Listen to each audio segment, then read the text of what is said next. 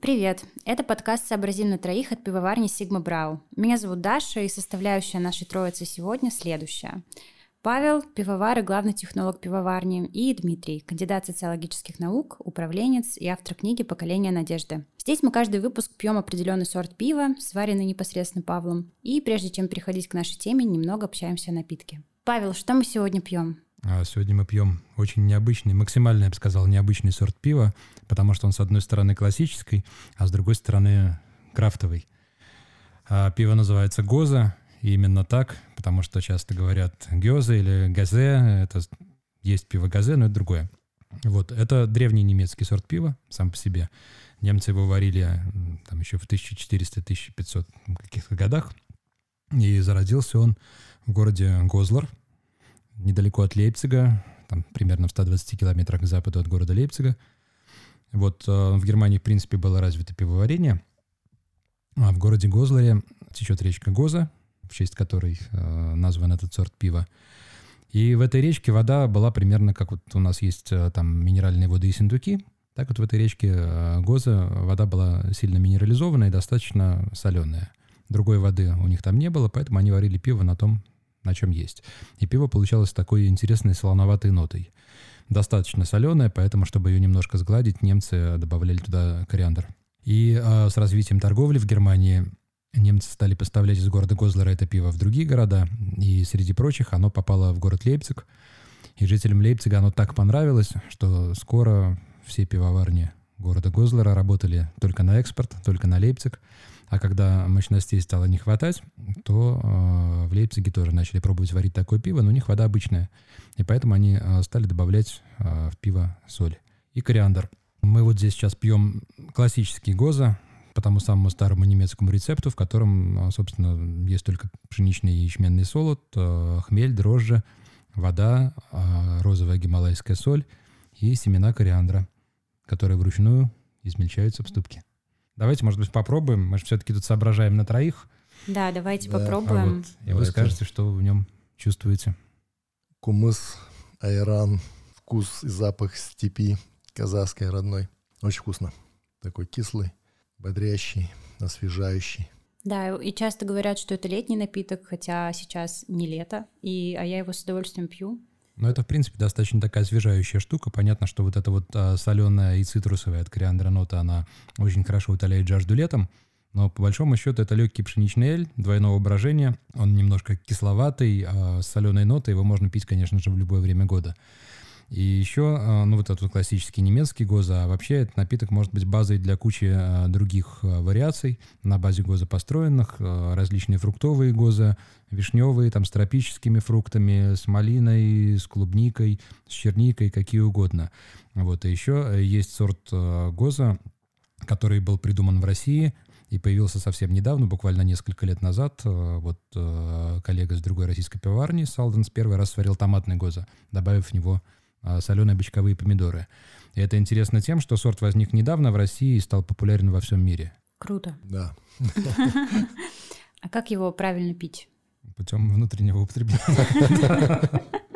Слишком банально. А что по температуре? Ну, это понятно, скорее всего, холодным. Но вот сейчас мы пьем а, этот гоза а, с таких похожих на старинные немецкие а, кубки бокалов. Вообще я подозреваю, что когда это пиво варили в средние века, конечно же, это были какие-то глиняные кружки, там не было такого понятия, как правильная посуда для употребления гоза. Собственно, какая была посуда, с такой и пили.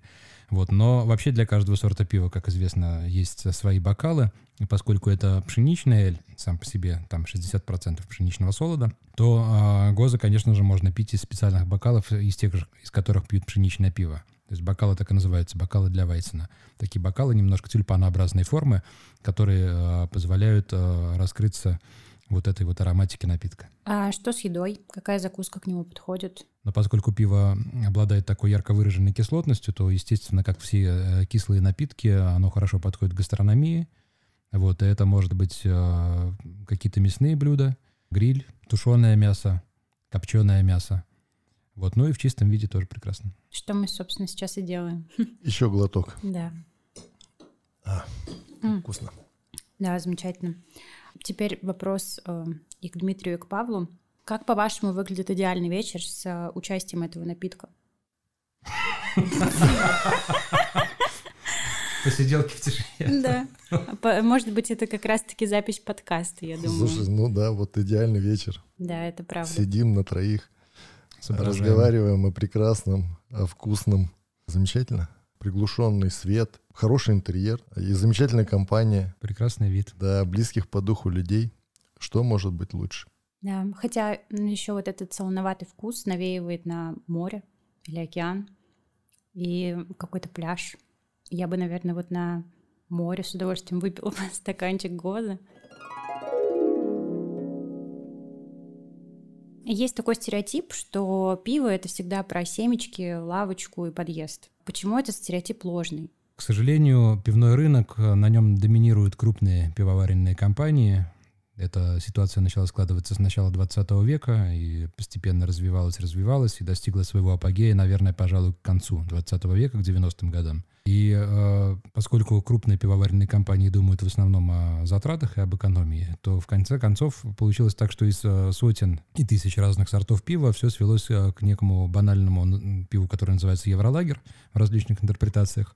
Вот, то есть максимально простое пиво с маленьким содержанием солода, почти без хмеля, максимально унифицированный усредненный продукт. А Поскольку он а, максимально унифицированный, то он не предполагает никакого разнообразия, и, собственно, продукт стал массовым.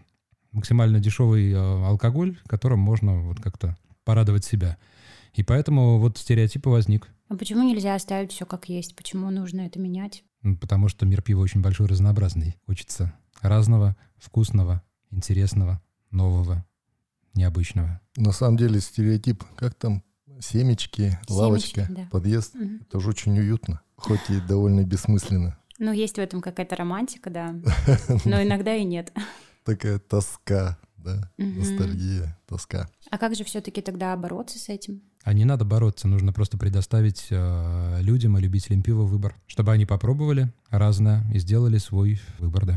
Мы свой уже сделали. Мы, Мы пьем пьем крафт. Да. Да, причем собственноручно сваренный. Да, и то же самое происходит с философией, потому что есть стереотип, что это жутко и неинтересно, и скучно, и вообще не для всех. Так ли это? Совсем не так. Я последние лет пять, наверное, да, увлекся этой темой и увлекся довольно случайно. Да, я переживал там кризис среднего возраста, и как человек, пытающийся из этого кризиса как-то выйти, без применения там, одурманивающих средств, да, и делая усилия какие-то над собой, ты ищешь ответы.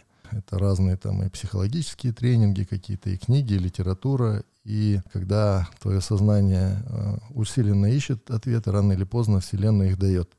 И вот так я в Ютубе наткнулся на подкаст или блог. Есть такой философ публичный, украинский, это Андрей Баумейстер. Он очень доступным, простым, понятным языком рассказывает историю философии, современные тенденции, тренды, помогает неокрепшему еще мозгу понять сложные художественные произведения там, Достоевского, Булгакова, Данте и других великих э, писателей. И, э, собственно, блог за блогом, да, выпуск за выпуском, вот погружаясь в эту тему, я сделал простые выводы, э, что на самом деле в основе всей науки современной лежит философия.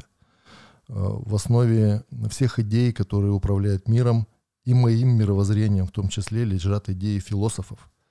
И э, вот такая простая вещь, как вот наше убеждение, наше мировоззрение, если вот просто вдуматься, откуда в нашей голове взялись те или иные убеждения, на основе которых мы ежедневно принимаем решения, на основе которых мы отделяем добро от зла, хорошее от плохого, и делаем какие-то оценки происходящим вокруг нас событиям, да, вот откуда э, все эти убеждения взялись. И э, раскапывая дальше, мы можем прийти и обнаружить, да, э, что все эти идеи поселились в нашей голове в результате прочтения каких-то историй, рассказов, статей, книг. Э, Где-то что-то мы услышали, какой-то нарратив, где-то услышали публичного лектора, где-то участвовали, может быть, в какой-то отмодерированной хорошо дискуссии, да, и нам аргументированно через какие-то истории вложили в головы вот те самые убеждения, которые формируют сегодня наше мировоззрение. И вот как Баумейстер э, предлагает метафору, что вот это вот наше мировоззрение, это как чердак э, со старыми вещами. Э, вот мы залезем на этот чердак, там все в пыли, темно, и начинаем с этим всем разбираться, и обнаруживаем много вещей, которые не понимаем, как вообще здесь оказались, откуда они здесь взялись, кто их сюда принес. Вот так же точно и наше мировоззрение. И э, в конце концов, э, вот взрослый человек, когда осознанно начинает с этим разбираться, э, то приходит к выводу, что ни одно убеждение не сформировано им сознательно, осознанно. То есть, что я э, сформировал э, вот эту свою картину мира через э, какие-то э, научные изыскания, через анализ, через сравнение. Да, я проанализировал там кучу источников, прежде чем сказать, что вот это я принимаю, а это не принимаю. Да, что там, там капитализм это хорошо, да, марксизм это плохо и, и так далее, и так далее. И вот это вот очень интересно на самом деле, и как, как так, да, и вот вдуматься, что мои убеждения, мое мировоззрение сформировано другими людьми, и все эти идеи, которые в моей голове сидят, они погружены в меня кем-то с какой-то целью. Понимаете? И вот та пропаганда, которая сейчас э, ну, в период войны, да, массово там из всех источников, со всех сторон льется в наши головы, э, невозможно с этим разобраться, не будучи философом. То есть не понимая, как э, вот этот нарратив рождается, как он управляется, как и с его помощью манипулирует нашим сознанием, невозможно в этом всем разобраться. Поэтому философия — это необходимое условие. Как Баумейстер говорит, что в современном демократическом обществе каждый должен стать философом. Э, философия — это наука различать. Это способность вообще трезво, здраво отличить белое от черного, добро от зла, да, хорошее от плохого — и при демократии каждый должен стать философом, иначе демократия — это величайший обман современности. То есть люди, думая, что у них есть какой-то выбор, что они там ходят на выборы, что-то выбирают, отдают там за что-то свои голоса, на самом деле этого выбора не имеют, да, если они не философы. А если возвращаться к вопросу, что философия это скучно, то нужно, получается, найти просто каналы, которые тебе будут комфортны, интересны и увлекательны.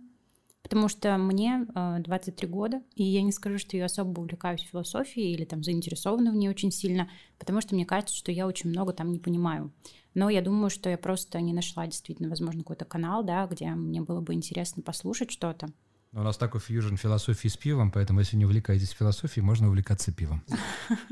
Ну, почему, Это мне подходит. Да, почему пиво? На самом деле, Катя Гресь, э, мы с ней организовывали московский философский кружок.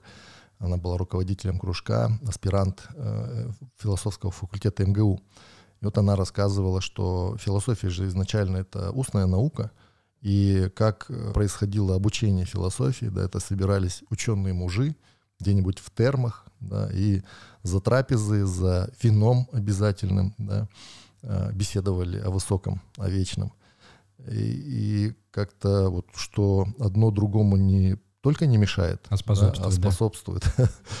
Ну, естественно, это должно быть умеренно, да, и вино в Древней Греции, насколько я знаю, это такой разбавленный да, напиток, который употребляли вместо воды, там 2-3 градуса, да, крепость не выше, поэтому пили много, постоянно, круглосуточно, и при этом не теряли рассудок, да, еще и умудрились такое наследие оставить, да, в виде там того же государства Платона. Скучно почему? Потому что не понимаем, какая практическая в этом ценность. Да, вот собираются люди и там беседуют о чем-то, о справедливости, например, э, или там разбирают те же самые диалоги платоновские. Да. Платон, вот все его учение э, основное, да, это диалоги Сократа.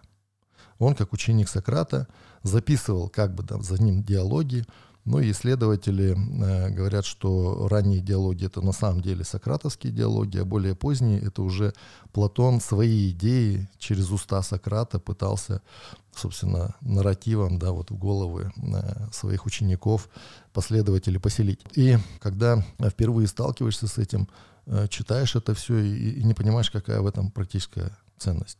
Например, про пещерных людей э, диалог, да, когда спуск в пещеру, и где сидят люди, э, кованные там цепями, и смотрят перед собой только, да, видя э, тени от очага, э, который по стене, думая, что эти тени есть, собственно, мир, да, который их окружает. На основе этого диалога построена религия э, христианская. Да. То есть э, скучно, потому что непонятно, да, какая в этом практическая ценность. Но, например, саморефлексия или там разговоры с друзьями о той же справедливости, это ведь тоже философия. Это не обязательно какое-то изучение учебников и так далее. Конечно. Можно сказать, что каждый человек философствует рано или поздно. Да, рано или поздно это случается, но еще раз, да, скучно только тогда, когда ты не понимаешь практическую ценность. И э, здесь, э, если кому повезет, и рядом окажется мудрый наставник и объяснит, как применять философию в э, практической жизни, то все поменяется. Ведь все, что бы мы ни делали, что бы ни делал человек, он делает лишь с одной целью чтобы чувствовать себя лучше. И когда философия, э, навыки, э, знания философские помогают тебе день ото дня чувствовать себя лучше, улучшать как-то свою жизнь, то все меняется, да, и выясняется, что не такая уж и скучная да, наука философия имеет абсолютно прикладное значение, и владея философским знанием, можно значительно улучшить свою жизнь. И пиво, собственно, люди пьют тоже для того, чтобы чувствовать себя лучше. Да. Замечательно. Да, и вы сказали про вино и Древнюю Грецию, что философствовали под вино. И я вот тут хочу так э, незатейливо подвести к тому, что вот э, в случае с вином есть школа сомелье, есть профессиональная дегустация, да. То есть тот, кто пьет вино, он считает, ну, прямо необходимым хотя бы минимально разбираться в вине, то есть там чувствовать ароматику, как-то его выбирать. А что в случае с пивом? Ну, во-первых, не все, кто пьет вино, чувствуют в себе необходимость в нем разбираться. Иногда это просто ну, спонтанная покупка в магазине, чтобы сделать свою жизнь лучше. Алкоголь э, его влияние на настроение никто не отменял. Но да, безусловно, то есть есть целая школа сомелье, есть э, э, целая наука, энология, по-моему, она называется, наука о вине. Вот, пиво тоже древний напиток, очень разнообразный. И э, есть э, школа пивных сомелье, есть, в принципе, пивные сомелье, э, есть программа сертификации, причем как пивных сомелье, так и пивных судей, которые, например, судят международные и там, национальные, региональные пивные конкурсы, которые периодически проводятся. Если говорить про какие-то мировые стандарты, то самая известная программа сертификации, она называется BGCP – BioJudge Certification Program, а, программа сертификации пивных судей. Это такая всеобъемлющая программа. А, ну, как бы интересно она в первую очередь тем, что а, под эгидой вот этой вот организации проводятся исследования различных стилей пива, и они поддерживают в актуальном состоянии самый всеобъемлющий каталог, справочник, можно так сказать, пивных стилей, периодически его пересматривая и добавляя новые. Этих стилей существует сотни уже сейчас. По каждому стилю описано там какое-то пиво, какой там должен быть вкус, какой цвет, какой диапазон алкоголя, какой диапазон плотности, какие в нем должны быть ароматические ноты, какие должны быть а, вкусовые ноты и так далее. И исходя вот из этого справочника, пивные судьи определяют, относится ли пиво к этому стилю, не относится, и насколько это хороший образец. Вот, и люди добровольно участвуют э, вот в таких мероприятиях, учатся, сдают экзамены достаточно сложные получают сертификаты и становятся пивными судьями или пивными сомелье. Хорошо, а как вообще начать тогда разбираться в пиве для тех, э, кто в нем совсем не разбирается? Ну, так же, как а, с любой, наверное, областью, да, то есть если человек не разбирается а, в литературе или в искусстве, или в кинематографе, да, то существует такое понятие, как там начитанность, насмотренность. То есть для начала нужно просто попробовать много разного пива. Причем желательно там в разных странах, максимально там разного цвета, с разными этикетками, просто вот для того, чтобы понять, что пиво это не просто э, желтенький евролагер, такая газированная, газированная водичка. Вот, и когда э, человек пробует разное, это не значит, что ему все нравится, да, но он находит для себя какие-то там стили, которые внезапно переворачивают его представление о мире пива. Для кого-то это вот наш э, сегодняшний спутник ГОЗа, Вот для кого-то это, там, скажем, бельгийские дюбели, да, для кого-то это там пиво спонтанного брожения и так далее. Вот, когда человек а, встречает что-то, что его удивило, он э, начинает интересоваться вопросом. И тогда он идет в интернет или там открывает книжку какую-то и начинает читать. И дальше слово за слово он все глубже и глубже погружается, открывает для себя этот мир не только с практической стороны употребления пива, да, но и вот э, с точки зрения теории и истории вопроса. Здесь, я думаю, этот путь гораздо эффективнее и приятнее будет при наличии проводника, как Павел у нас. Когда Павел рассказывает о том или ином напитке, рассказывая его историю, еще на этапе рассказа уже становится интересно и вкусно. Прежде чем сделать первый глоток или первый нос, как говорят, да, понюхать, вот Павел рассказывает, рассказывает о том, что там можно услышать, да, и какие, какая ароматика, что там со вкусом, что с послевкусием. Ну, легче гораздо рассмотреть потом это все, да, в напитке, и как-то интереснее, и вау, да, действительно, тут ну как... да, и опять же у каждого пива, то есть нет просто, ну, просто пива, да, у каждого сорта пива есть какая-то история вопроса, как он появился, откуда, взять любое, я не знаю, там, ну, слово банальное, наверное, неправильное, но любое максимально распространенное пиво, даже если это какой-нибудь а, светлый чешский пилснер, например, то тоже есть история, почему где он появился, кто первый раз сварил, какие особенности и так далее. У любого абсолютно пива есть история вопроса. Да, для меня это тоже новый мир совершенно, да, вот я до знакомства с Сигма Браво и Павлом практически ничего не знал о крафте. Ну, слышал это слово, видел каких-то странных людей в странных заведениях, да, которые о чем-то там, да, о каком-то пиве э, между собой общаются, разговаривают, и э, очереди за какими-то релизами, да, когда читаешь какие-то новости, что вот там очередь километровая в ожидании там дебютного выпуска какого-то там пива, да, в какой-то там американской пивоварне. Мы ж, ну, совсем люди с ума посходили, да. Но вот э, приобщившись и э, немножко начав разбираться, да, с помощью Павла, это, конечно, такая ну, целая вселенная, очень интересная. Для меня крафт это про вкус, про стиль, про эстетику, про какие-то интересные эмоции, что-то такое новое, да. И У меня, яркое. кстати, тоже знакомство с крафтом произошло через проводника. Это был мой друг, который работал в баре. Вот, и он как раз, наверное, застал вот этот крафтовый бум э, в России, вот, когда крафтом реально увлекались все. И он познакомил меня как раз с крафтом, поэтому, да, проводник — это очень важно и классно, и так проще. Угу. Как э, и в философии, да, что вы как раз привели. Дмитрий. Да, наличие учителя обязательно. Вот возвращаясь э, к вопросу, скучно или нет, да, для меня, как управленца, да, вот философия обрела смысл и стал такой драйвовой темой, когда я увидел, э, как практически я могу ее применять. Да, и Э, допустим, разобравшись даже с такой темой, как мировоззрение, поняв, как это работает, да, алгоритм простой. То есть человек имеет все в результате своих действий. Действие — это результат его мышления. Мышление — результат его убеждений. И вот эти вот убеждения, они — это то, с чем и нужно работать. Да? И вот как, меняя эти убеждения, меняя ценностные основы картины мира да, того или иного человека, мы можем влиять на его конечный результат. И, э, соответственно, работая с взрослыми людьми, понимая это, э, дальше ищешь, а какой есть алгоритм, да, вот как, допустим, добиться от э, рабочих, от рабочего коллектива четко следовать инструкциям, да, вот относительно пива. Мы не можем варить вкусное пиво, да, вкусный продукт, первоклассный из раза в раз, чтобы повторяемость была, если каждый раз пивовар будет делать там что-то свое от себя. Да, сегодня э, такие там э, температурные паузы, да, завтра такие, сегодня один режим затирания, послезавтра другой. А добавьте хмеля по вкусу. Да, да, да.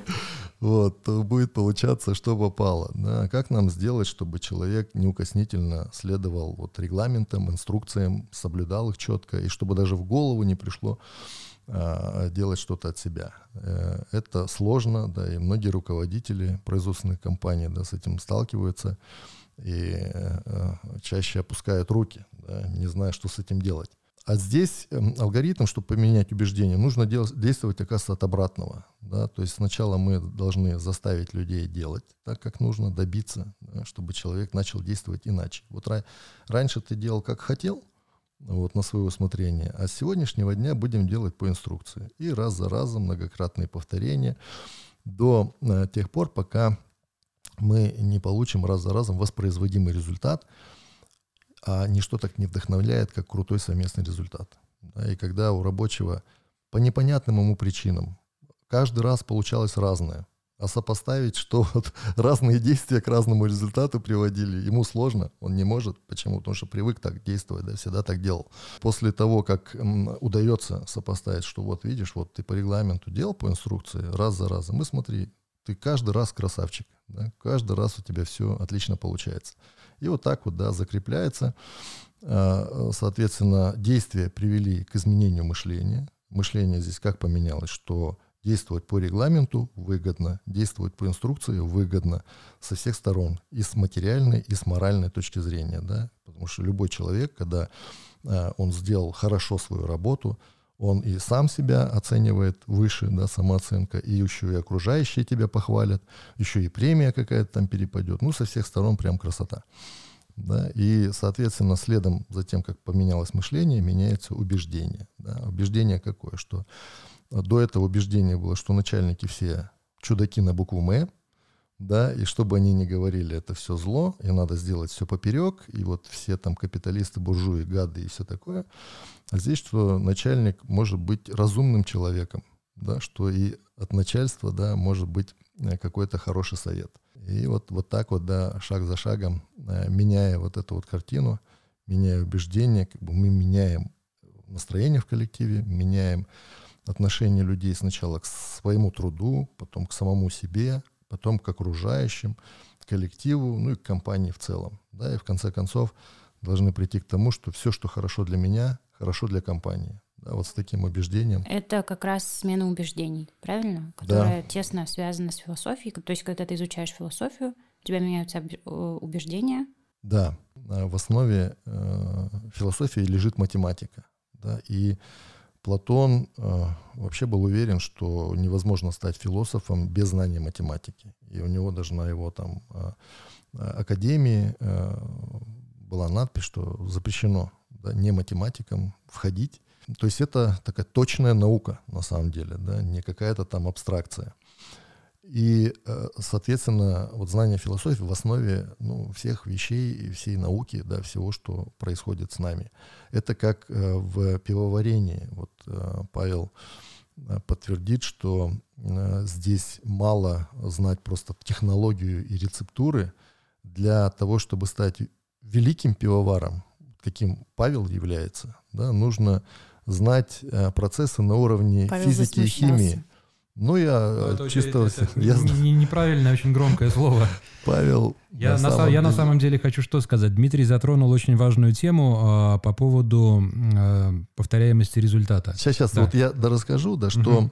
нужно обязательно э, на уровне э, молекулярном да, разбираться в сути происходящих вещей. Вот в пивоварении это биология, физика, химия. Да? Э, и как Павел, когда начинает уже углубляться, да, и рассказывать там про метилазу, какую-то декстразу, диметилсульфаты там и вот это вот все. Это безумно интересно, но ничего не, поймешь. не поймешь. Примерно так же, как в философии, да? Да. Но без э, знания вот этих вот вещей а, невозможно добиваться раз за разом а, крутых результатов, да, потому что там э, нестабильное сырье может быть, да, разные оборудования, там разные техпроцессы на разных там пивоварнях там, не знаю, разное настроение да, у пивовара, в конце концов. Очень много входящих элементов, да, которые в, в разные моменты времени по-разному взаимодействовать могут друг с другом. Да, и поэтому, чтобы воспроизводимости добиваться, нужно гораздо глубже понимать процессы, чем вот оно может показаться. Да, что там здесь на кнопку нажал, тут смешал один к одному, здесь два к трем, тут добавил температуру, тут убавил, там, и все, и вот тебе там получилось. Нет, да, так не работает. То есть нужно знать гораздо глубже. Также и философия, то есть если ты управленец, да, если ты достаточно амбициозен, да, чтобы, как это, не заканчивать свое образование там, в 50 лет, да, что это знаю, то знаю, то чемпион мира по всему, да, там э, две книги прочитал, институт 20 лет назад закончил, все, я все знаю, там плавали и так далее. Мир меняется, все меняется, и, соответственно, чтобы быть эффективным и полезным да, для компании, для людей, нужно угрызаться все глубже и глубже, вот, и понимать на уровне структуры, как, чего происходит э, вокруг тебя, с людьми, в их взаимодействии друг с другом и так далее. Для этого философия необходима. Павел, что там про повторение результата? Да, Дмитрий затронул очень важную тему а, про повторяемость а, результата, в том числе в пивоварении. Потому что часто беда крафтового пивоварения в том, что, ну, то есть крафт — это такое пиво, да, по авторским рецептам, всегда что-то новое, необычное, и, допустим, крафтовый пивовар не выпускает какой-то сорт, который всем очень понравился, на него возникает спрос, а у пивоварни возникает огромная проблема сварить его еще раз, точно такой же. Вот, и пивоварение — это отчасти искусство, но в большей части это наука, причем наука точная. Очень много входящих переменных, да, каждый год, допустим, разный урожай хмеля, он имеет разную ароматику немножко, разную, там, скажем, степень горечи, каждый год разное количество осадков, разное количество солнца, соответственно, солод имеет разные характеристики. А, вода имеет разные характеристики, и вот задача пивоварения — обеспечить стабильность результата от варки к варке с тем, чтобы получать постоянно один и тот же а, по, по вкусу и по прочим характеристикам продукт. Вот это сложная задача, которую не всем удается решить, и я надеюсь, что вот мы на Sigma Bravo как раз-таки этим успешно занимаемся. Параллельный вопрос такой. Я спрашивала Павла, что нужно сделать, чтобы начать разбираться в пиве. И тут э, тоже такой вопрос. Э, как я уже сказала, вот, например, э, меня не увлекает философия, да, но в один момент она меня увлекла. Ну, случилось так, и я действительно начала хотеть разбираться в этом. Вот, что нужно в первую очередь сделать? Как вообще вот начать разбираться в этих философских школах? Потому что, когда, например, слышишь Платон, ну, кажется, что это что-то недосягаемое для тебя, как будто философия — это только для крутых и суперумных и кандидатов наук. Я про свой путь расскажу. У меня всегда первичен вопрос «зачем?». Да? И вот в поисках ответа на этот вопрос зачем, да, я, а, собственно, и открываю для себя, да, что-то новое. Когда что-то в твоей жизни происходит раз за разом не так, вот у меня, а, когда накрыл, когда там, в третий раз ты попадаешь в очень похожую ситуацию, вот, в которой чувствуешь себя ужасно, и э, ты понимаешь, что причина в тебе, наконец-то ты понимаешь, да, когда первый раз ты думаешь, там, это те виноваты, эти виноваты. Второй раз тоже вот где-то подспудно начинает проскрябываться там внутри, может быть, что-то ты делаешь не так. Но в третий раз уже окончательно понятно, что что-то, э, проблема в тебе. А как именно понять, где эта проблема сидит, что тебе мешает там двигаться дальше, вот почему ты там петляешь, да и ходишь по кругу. А, здесь э, нужен инструментарий какой-то. И вот э, я там пошел то на тренинги какие-то, там психологические, еще какие-то. И вот, собственно, философию начал с изучения вот этого, смотрел блог Андрея Бумыстера, и раз за разом, раз за разом, то есть я нашел там много каких ответов для себя. Ну, как минимум, да, это помогло мне разобраться со своим мировоззрением, со своими убеждениями, понять причины, корни, да, откуда это все взялось, почему, откуда эти идеи в моей голове там, да, сидят, почему я думаю именно так, а не иначе. Вот. И как начать знакомство, я бы предложил подписаться на э, Андрея Баумейстера, да, и там с самого первого выпуска начать с истории философии, с государства Платона, просто прочитать, изучить, послушать, и потом посмотреть на мир вокруг и посмотреть, как вот те идеи, которым уже более там, двух с половиной тысяч лет, до сих пор влияют на то, как устроено государство, и наше в том числе, там, да, Россия, Казахстан, религия, да, на чем построена, и просто вот вдуматься в этот феномен, там, две тысячи лет э, христианской религии, до сих пор это настолько могущественная организация, не распадается, не разваливается, вот на чем она держится, да, на идее, на идее Бога, да, и вот откуда это все, где корни. Ну, как-то так, наверное. А вот э, после вот вашего пути, вашей истории, связанной с философией, вы можете назвать себя философом? Да, не. А кого можно тогда назвать философом? Кто является философом? Тот, кто преподает э, науку? Ну, как бы мастер говорит, каждый должен стать философом. Угу. Э, вот. И я поддерживаю эту мысль. Каждый должен стать. А, но я пока не могу себя назвать философом, потому что я чувствую, что еще очень много заблуждений в моей голове, в том числе эмоции. Э, я не могу не эмоционально оценивать вот то, что сейчас в мире происходит, то, что происходит с моей страной, да, гражданином, который я являюсь. Да, я не могу пока это трезво, здраво оценить, как-то рационально, да, все это объяснить. Вот у меня эмоции, у меня злость, иногда даже ненависть, да, просыпается. Это отнимает очень много энергии. Я до сих пор, вот сколько уже прошло, с 24 февраля прошлого года, у меня каждый день, все свободное время практически, я вот, я даже читать перестал. За это время прочел, не знаю, там полкниги, может быть. Ты скроллишь постоянно эти новостные ленты, и вот э, прям мозгами там, и, ну, философы себя так точно не ведут. Как минимум стоики, Марк Аврелий э, рассказал бы о том, что принять то, что не можешь изменить. Неизбежное, да. Да. Э, меняй то, что можешь изменить, да, то, что можешь улучшить, да, и прими то, что изменить не можешь, и э, дай сил, да, чтобы отличить одно от другого. Надо к этому стремиться, я работаю над собой. Вот когда я смогу назвать себя философом, вы первые об этом узнаете. Но я считаю, это сделать необходимо. Такое усилие, как минимум, это очень интересно, да. Павел, а вы? Вы философ? То точно нет. Я думаю, что мы это просто я, я, я про пиво, Дмитрий про философию. Ну, ну, может быть, у вас тоже есть какое-то мнение вот на то, что сказал Дмитрий, именно касаемо философии. Хочется чуть-чуть еще вашу сторону подраскрыть. Вы себя считаете в этом э, вообще нулем? Или наоборот, вам хочется это изучать? Или и у вас есть какие-то знания уже сейчас? У меня есть некоторая начитанность, но себя философом точно как бы вот нет. То есть я не готов вести философские беседы, да, там, и как-то аргументировать свою позицию. То есть моя сфера интереса все-таки там музыка, да, как бы литература, пивоварение, вот это вот в эту сторону. А рассуждать, ну, как бы о том, в чем не разбираешься, это не совсем правильно, на мой взгляд. И строить из себя там философа. Можно поспорить. Ну, нет, не, не моя тема.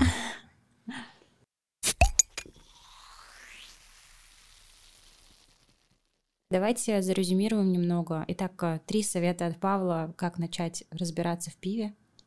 Совет на самом деле один. А, просто откройте себя чему-то новому. Не, не бойтесь попробовать новые вкусы не бойтесь попробовать что-то необычное. Повторюсь, как в литературе. Если хотите разбираться в литературе, читайте много разного и начнете разбираться. Хотите в искусстве, идите в картинную галерею, смотрите, что-то не поймете вообще, но рано или поздно э, там какое-то направление искусства, допустим, э, затронет какие-то струны души, и вы поймете, что это ваше. То же самое в музыке, да, можно слушать какую-то неведомую фигню, и потом какая-то вот музыка, произведение или стиль затронет, как почувствуешь, театр то же самое. И то же самое с пивом, и там с, с любой отраслью совершенно. Пробуйте разное и найдете то, что вам нравится. И когда вам что-то понравится, вам это станет интересно, и вы захотите узнать об этом больше. А когда узнаете больше, там слово за слово, да, как бы поворот за поворотом, а проникнете в тему и станете разбираться. Ну и совет Дмитрия, как лучше э, начать разбираться в философии? Давайте ответим на вопрос «Зачем?». Зачем да, вот конкретному человеку в ней разбираться? Могу дать подсказку. Например, да, вот мы ежемесячно сейчас проводим философский кружок. Можно прийти на следующий философский кружок, предварительно подготовившись. Например, прочитав диалог Сократа и Фросимаха. Да, там такую важнейшую тему, как справедливость, поднимают. И вот я первый раз, когда этот диалог прочел, меня Фросимах практически убедил, что не существует такой штуки, как справедливость. То есть, когда у тебя богатство и власть, тогда у тебя и справедливость. Да? То есть богатый и человек, у которого есть власть, решает, что справедливо, а что нет. А ты там про какую-то совесть, про какие-то э, априорные вещи, да, ну, то есть Сократ, да, который говорит, что справедливость, э, понятие справедливости, оно одинаково для всех, да, и что невозможно это понятие как-то извратить, как-то, то есть и э, вот как раз справедливость это то, что э, гложет внутри, когда ты делаешь несправедливый поступок, да, тебя там потом что-то грызет. Ну, Фросимах ему доказывает обратное. Это я сейчас, моя интерпретация да, этого диалога, но очень интересно. И когда начинаю, начал читать, сначала, естественно, я на стороне Сократа, да, конечно, я вот именно так понимаю справедливость, что вот она, это незыблемая вещь какая-то, то есть ее нельзя там, сегодня она такая, завтра такая. А Фросимак доказывает обратное. И в конце диалога, я думаю, ну Фросимак же прав. Вот если посмотреть на то, что нас окружает, да, как решение принимается, когда сильный слабого угнетает, да, сплошь и рядом, когда деньги решают, да, и что, может быть, это и есть какая-то справедливость, да, но нет, на самом деле все гораздо глубже, и настолько этот многослоен, да, каждый диалог, что о нем можно бесконечно дискутировать, и каждый раз, вот как э, снимая там э, эти, э, слой за слоем, да, все новые, новые смыслы какие-то открываются. И об этом, то есть если вот рядом будет человек, который прочел и что-то свое увидел, будет очень интересно обменяться своими картинками. Вот я увидел вот это, а я увидел то, и вот вокруг этого может дискуссия интересная сложиться, которая обогатит нас взаимно, будет о чем поговорить, и причем надолго. И это очень интересно. Поэтому приглашаю э, на философский кружок подготовленных людей. Читайте Платона, смотрите Андрея Баумейстера, подписывайтесь на наш подкаст, и ждем вас офлайн на философском кружке. Дмитрий является идеологом, основателем и одним из э, ведущих постоянных э, философского кружка, который проходит в городе Шимкент, Казахстан. Друзья, спасибо, что дослушали этот подкаст. До новых встреч!